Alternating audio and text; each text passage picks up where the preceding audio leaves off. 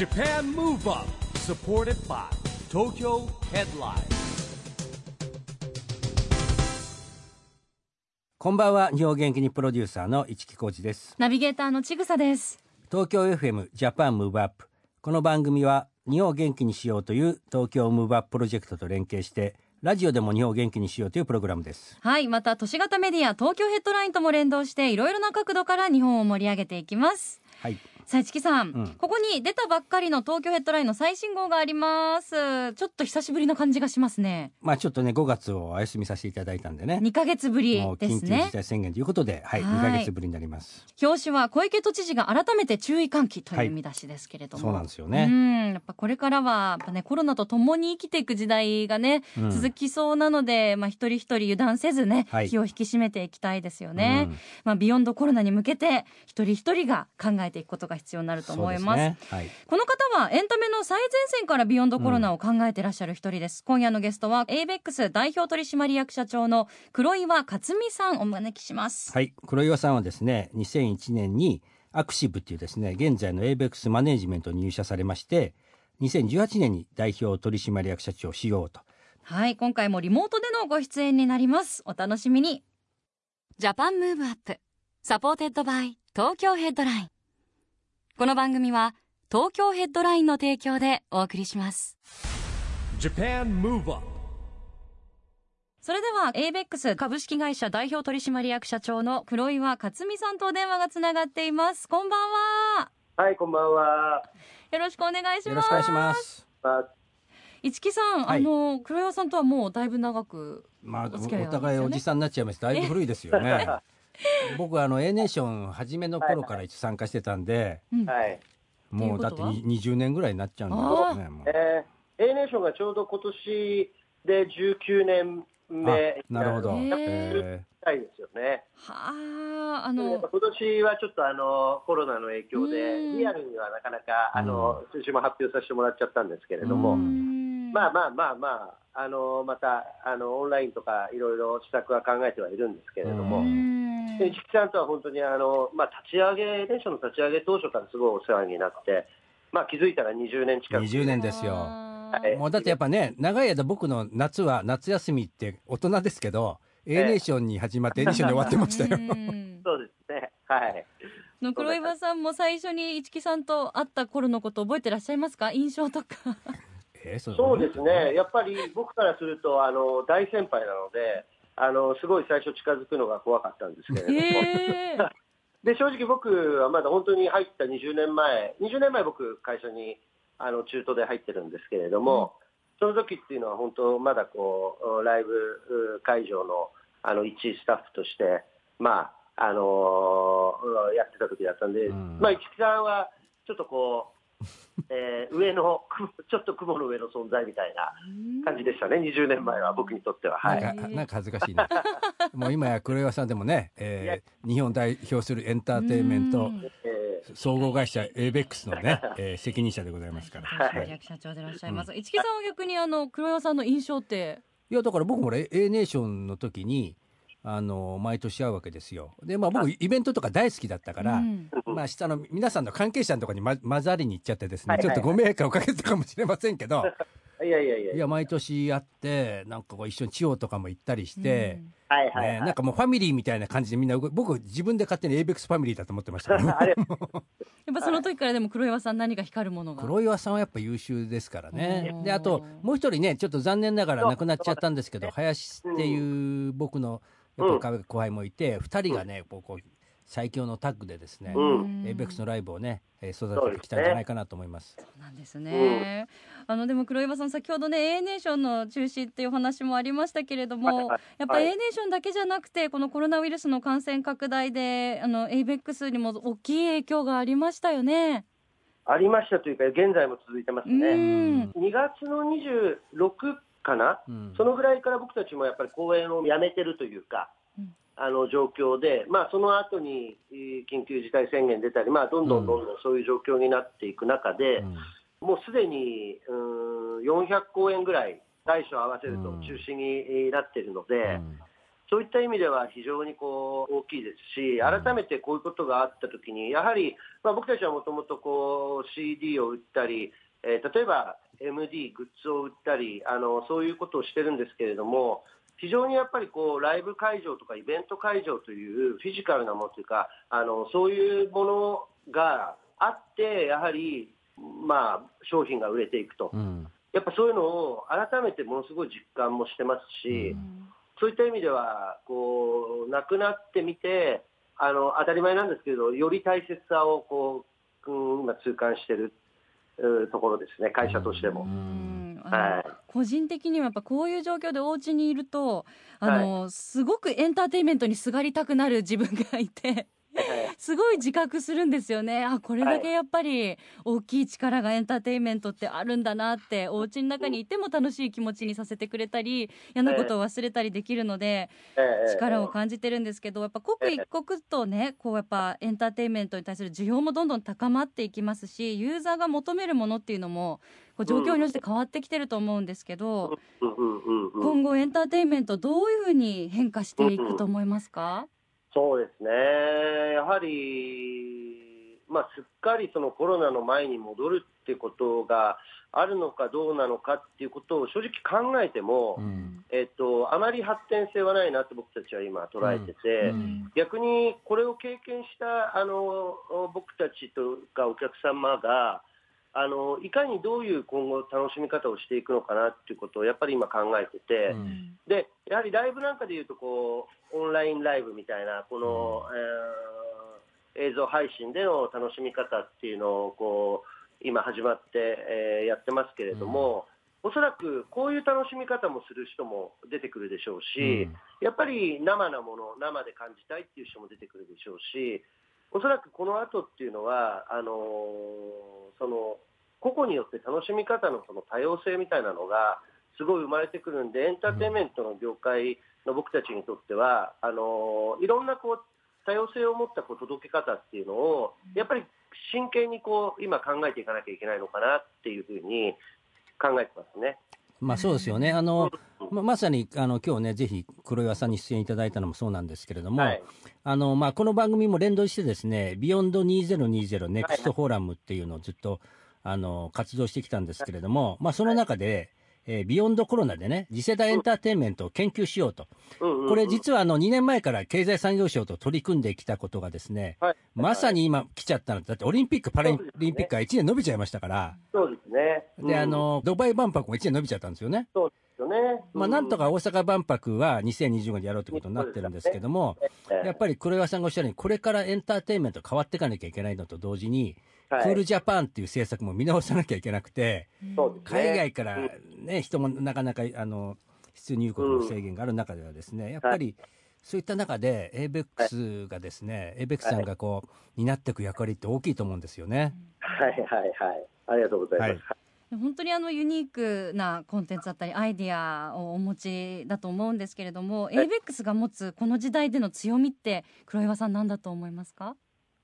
うんどうですかね、やっぱ僕たち、まあ、もちろん音楽の会社から始まってるんですけれども、うん、まあ、今で言うと、やはりその映像デジタル配信であったり、やっぱアニメ、えー、うん、そういうものであったり、オリジナル番組をこう作っていったりとか、あの結構こう、多岐にわたって事業をこう展開している部分もありますし、もちろん自社でプロダクションマネジメントっていうのもやってるんですけれども、まあ、あの他社の本当に大手のプロダクションさんとのこう信頼関係、えー、というのも作りながらいろんな、まあ、多様性を持ってあのエンターテインメントを届けている会社であるとは思うので、うん、まあ、うん強みっていうところはうんまあ、幅が結構広いかなというふうには感じてます。ただ、逆に言うとあのやはりこれからの時代を考えたときに、まあ、会社でも掲げている一つのあのテーマではあるんですけれどもやはりこう自社 IP 自分たちがコンテンツをあのしっかり持ってそれを届けていくっていうこともこの時代だからこそやはりプラットフォーマーがもう本当にあの海外も含めてもういくつも乱立している中で、えー、僕たちの強みっていうのはやっぱりそこに届けるコンテンツの強さ、うん、ここをやっぱりピカピカにこう磨いていくところを強みにしていかなきゃいけないなっていうふうには思ってます。うん。はい。ありがとうございます。石木さんこれからもねはい。すごく楽しみですけれども、やっぱりこの ABEX といえば過去のね音楽、リリースされた名曲たちっていうのも本当にあの、うんこの時代振り返って、今はい。コロナ禍で改めて名曲にしびれてるっていう方も多いと思うんですけど、はい、ぜひあのここで黒岩さんから日本を元気にする一曲を伺いたいなと思います。えーとこれはすごい難しくていろいろ考えたんですけれども。いっぱいありすぎますからね、もうね。すごいあの、いろいろ考えたんですけれども、うん。まあ、今、やはり、えーいろんな意味で話題になってる浜崎あゆみの M っていうのを、やはり今聞いても非常に素晴らしいメロディーラインとか、その時代背景っていうのが、まあ、ある意味懐かしくもあり、うん、逆にでもちょっと、えー今の時代だからこそ、改めていい曲だなっていうふうにうん。思いますので、いろいろ考えたんですけども、僕からは M ということでお願いします。ありがとうございます。それでは黒岩さんからの日本を元気にする一曲です。浜崎あゆみ M。Japan Move Up 黒岩さん。今、はいあのドラマの方が大変な話題になってますけども ドラマを通して数々のこの浜崎さんの音楽だったりあとその時代に流行った浜崎さん以外のエベックスの音楽もたくさん聴けますしね、うんドラマで、うん、そうですね。あの初めて聴いたっていう若い方もいらっしゃるかもしれないですよね。はいはい。で良さに気づくっていう。そうですね。でも私なんかはもうドンピシャの世代なので、えあのすごく楽しみにはい。見させていただいてますし、あのはい。田中みな実さんの眼帯とかも真似したくなるようなそこですそこですか？あのん。いろいろとこう注目すべきポイントがあるなと思って楽しんでますが、えーお送りしたのは黒岩さんからの日本を元気にするリクエスト浜崎あゆみで M でした。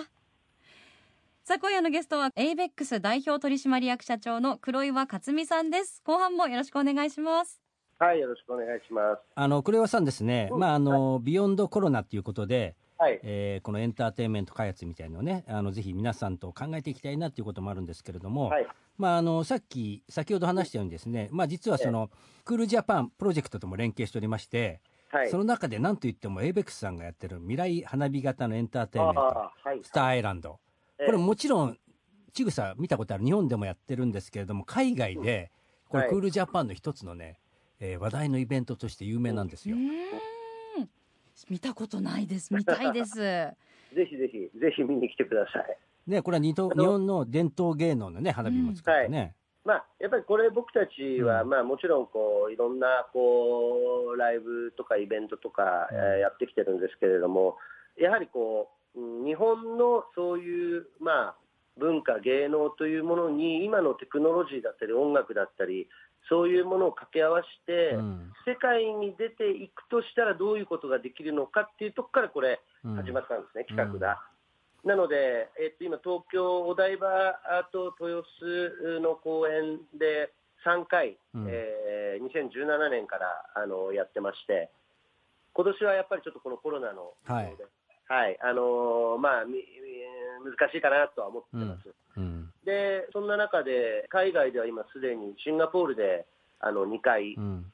そして、えー昨年はあのサウジアラビア、うん。ジェッタという町、これあの、海に囲まれている町なんですけれども、そこであの開催して、本当に非常にこうあの日本の経産省とか、うん。外務省の皆様はじめクールジャパン等々っていうところも後押しをもらって、まあ、日本のコンテンツというものをやはり海外に持っていけたというのは非常にこう大きいことだと思いますし、うん。まあ、正直、このコロナの前って実は7カ国から8カ国ぐぐらいのあ引き合いがねあはい、話をいただいてたんですけど、ちょっと今はまあもちろん止まっちゃってはいるんですけれども、うん。あのそういうあのやはりショー、コンテンツになってきているので、うん。あの非常に、まあ、しっかりこの世界がまた、あの回り出してきたときに、僕たちも積極的にここは、あのお届けしていきたいなといううん。エンターテインメントコンテンツではあります、ありますよね、うん。まあ、やっぱりあのうん。バンコク博覧会っていうから世界でやるんですけども必ず花火ありますからね。う。ん。はいはいはいはい。やっぱ中でも日本の伝統花火って技術が高いんですね。そうですね、あのもちろん中国とか、サウジアラビアとかもすごい花火盛んなんですけど、うんあのやはり何がすごいかっていうと、彼らはもう何しろ初数なんですよね。ああのバババババババみたいな、うん。おで何万発、何十万発打ち上げましたっていうのが、うん。結構彼らの、あのあやり方なんですけど、僕たちが届けてる花火って、うん。あの発数っていうよりは、やはり一つ一つのその、うん。あの弾にこう、うん。クオリティを求めてて、うん。まあ、あの見たこともないようなやっぱり光り方であったりとか、形であったりとか、そこに音楽とかパフォーマンスとか、あのそして照明とかうん、レーザーとか、えーシンガポールではドローンを使ったんですけれども、そういうのをこう融合させて、あの見たことのないエンターテインメントを届けているので、もちろん花火ショーではあるんですけれども、いろんな要素がそこにうん。含まれているので、やはり海外の皆さんの反応とかも、いや、もうこれはアメージングだと、見たことないということで、すごいこう噂にはなってるとは思います。そうですよね、うんまさにねクールってかっこいいというクールジャパンですよまさにこのイベントはね。うん。いやーみたいな。本当一日も早く日本中であと世界中でねあの生で見られる時が来たらいいですよね。そうですね、うん。まあ、まずやはり東京でやりたいですけれどもね、うん。えまあね来年予定であればオリンピック・ねパラリンピックがね開催されることを祈っておりますけどね。はい。まあ黒岩さんねあのーはい。まあそういうテーマの中でですね、はい。あのこの番組では、えーえ改めてですね皆さんにですね、えービヨンドコロナに向けて、はい。はい。えー日本を元気にするために、まあ、特にエンターテインメントということでいいと思うんですけれども、はい。アクション宣言というのをいただいてるんですが、今日はぜひ、はい、黒岩さんのですねアクション宣言をうーん。いただきたいなと。そうですね、はい。えっとまあ、あの会社のタグラインが、はい。リアリー・マットピュアっていうタグラインがあるんですけれども、まあ、これはあの本当に僕たちが持ってる二面性というか、そのリアリーというものに対して、うん。えっと、マットっていうのはやっぱこう熱狂、ある意味ちょっと狂った、はい。あの熱を持ってるみたいな、うん。そんな意味合いで、ピュアっていうのはまあ純粋でっていう、うん。やはりそのただ単に狂っててもダメですし、うん。ただ単に純粋だけでも、なかなかこうクリエイティブって難しいのかなって考えたときに、やっぱこの2つを融合したものをやっぱり作品として届けていくと。うん。でアクションプランとしてはやっぱり今、世界の方々とかもなかなか日本に来れないし、僕たちも世界になかなか行ける状況ではないんですけれども、うん。そんな時だからこそ、やっぱり世界に向けた IP を作っていくっていうことが大切なんじゃないかなと思うので、うん。そのマットなあー気持ちとピュアな気持ちを持って、ビヨンドコロナということで、やはり世界に向けたうん。あのコンテンツを、これは、まあ、あの音楽でもいいですし、うん。えー映像でもいいですし、うんイベント、まあ、スターアイランドみたいなのでもいいんですけれども、そういうものをやはり会社として届けていく、作っていくと、そういうあの年にしていきたいなというふうに思ってます。うん。そうすると日本が元気になるのかなっていそうですよ。ね。うーん。本当にこれからもねまたどんなエンターテインメントコンテンツ届けてくださるのか楽しみですが、はい、ぜひ最後に今後の抱負をいただいてお別れしたいと思います。そうですね、あの本当に先ほど話したように、こんな時だからこそ、うーんやっぱり時間はあります、あるので、しっかりうーん将来を見据えたうん。作品作りっていうものを会社一丸となって、あの作っていって、そして世界がまたこう回ってきた時に、僕たちの作っていったものが少しでも多くの人たちにあの笑顔とか勇気とか与えられるような、そういうものになっていただくために、時間をかけてしっかり今は作っていく時かなと思ってますので、まあ、期待しててください。はい、ありがとうございますありが。とうございます。あの黒井さん、まあ、ビヨンドコロナのですね、あのいろいろ取り組んでまいりますんで、ぜひまたいろいろとあぜひ日本を元気するのね、ぜひ一緒にやれればと思いますんで、はい、よろしくお願いします。ください。今日はお忙しい中お時間いただいてありがとうございました。あのこれからもお体お気をつけてお過ごしください。はい、ありがとうございます。今夜のゲストは黒岩克美さんでした。ありがとうございました。ありがとうございましたありがとうございました。Japan Move Up, ここで毎月第2月曜日発行のエンタメフリーペーパー東京ヘッドラインからのお知らせです。東京ヘッドラインのウェブサイトではウェブサイト限定のオリジナル記事が大幅に増加しています。最近の人気記事はマスクで酸欠や熱中症リスクも夏のコロナ対策どうする？医学博士に聞いた。経産省新型コロナに界面活性剤有効。簡単マイペットママレモンなどリスト公表。 GENERATIONS 関口メンディーのメンディーのコラムンディ第7回自炊。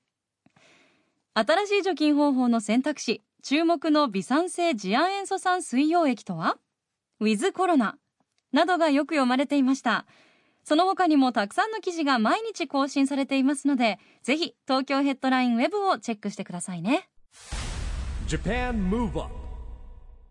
今日は ABEX 代表取締役社長の黒岩克美さんにね電話で出てもらいましたけども、まあ、僕も本当20年ぐらいの付き合いなんで、うんまあ、またこのね電話出演っていうのも不思議な感じでしたが ねでもこれからのことたくさん伺えて、何かね、あの、こういう大変な時代ですけども、その先のちょっとワクワクすることを想像できるいい機会にもなりましたよね。やっぱりね、こういう時代だからこそね、リーダーって必要なんですよね。まあ、あとはやっぱり横つながり。やっぱりこうみんなでこうね、強調してやっていくっていう時代ですよね。うんさあ、ジャパンムーブアップ。今週はお別れのお時間です。次回も元気のヒントたくさん見つけていきましょう。はい。これからもみんなで知恵を出し合って、日本を元気にしていきましょう。 Japan Move Up。お相手は一木広治と、ちぐさでした。それではまた来週。 Japan Move Up。Supported by 東京ヘッドライン。この番組は東京ヘッドラインの提供でお送りしました。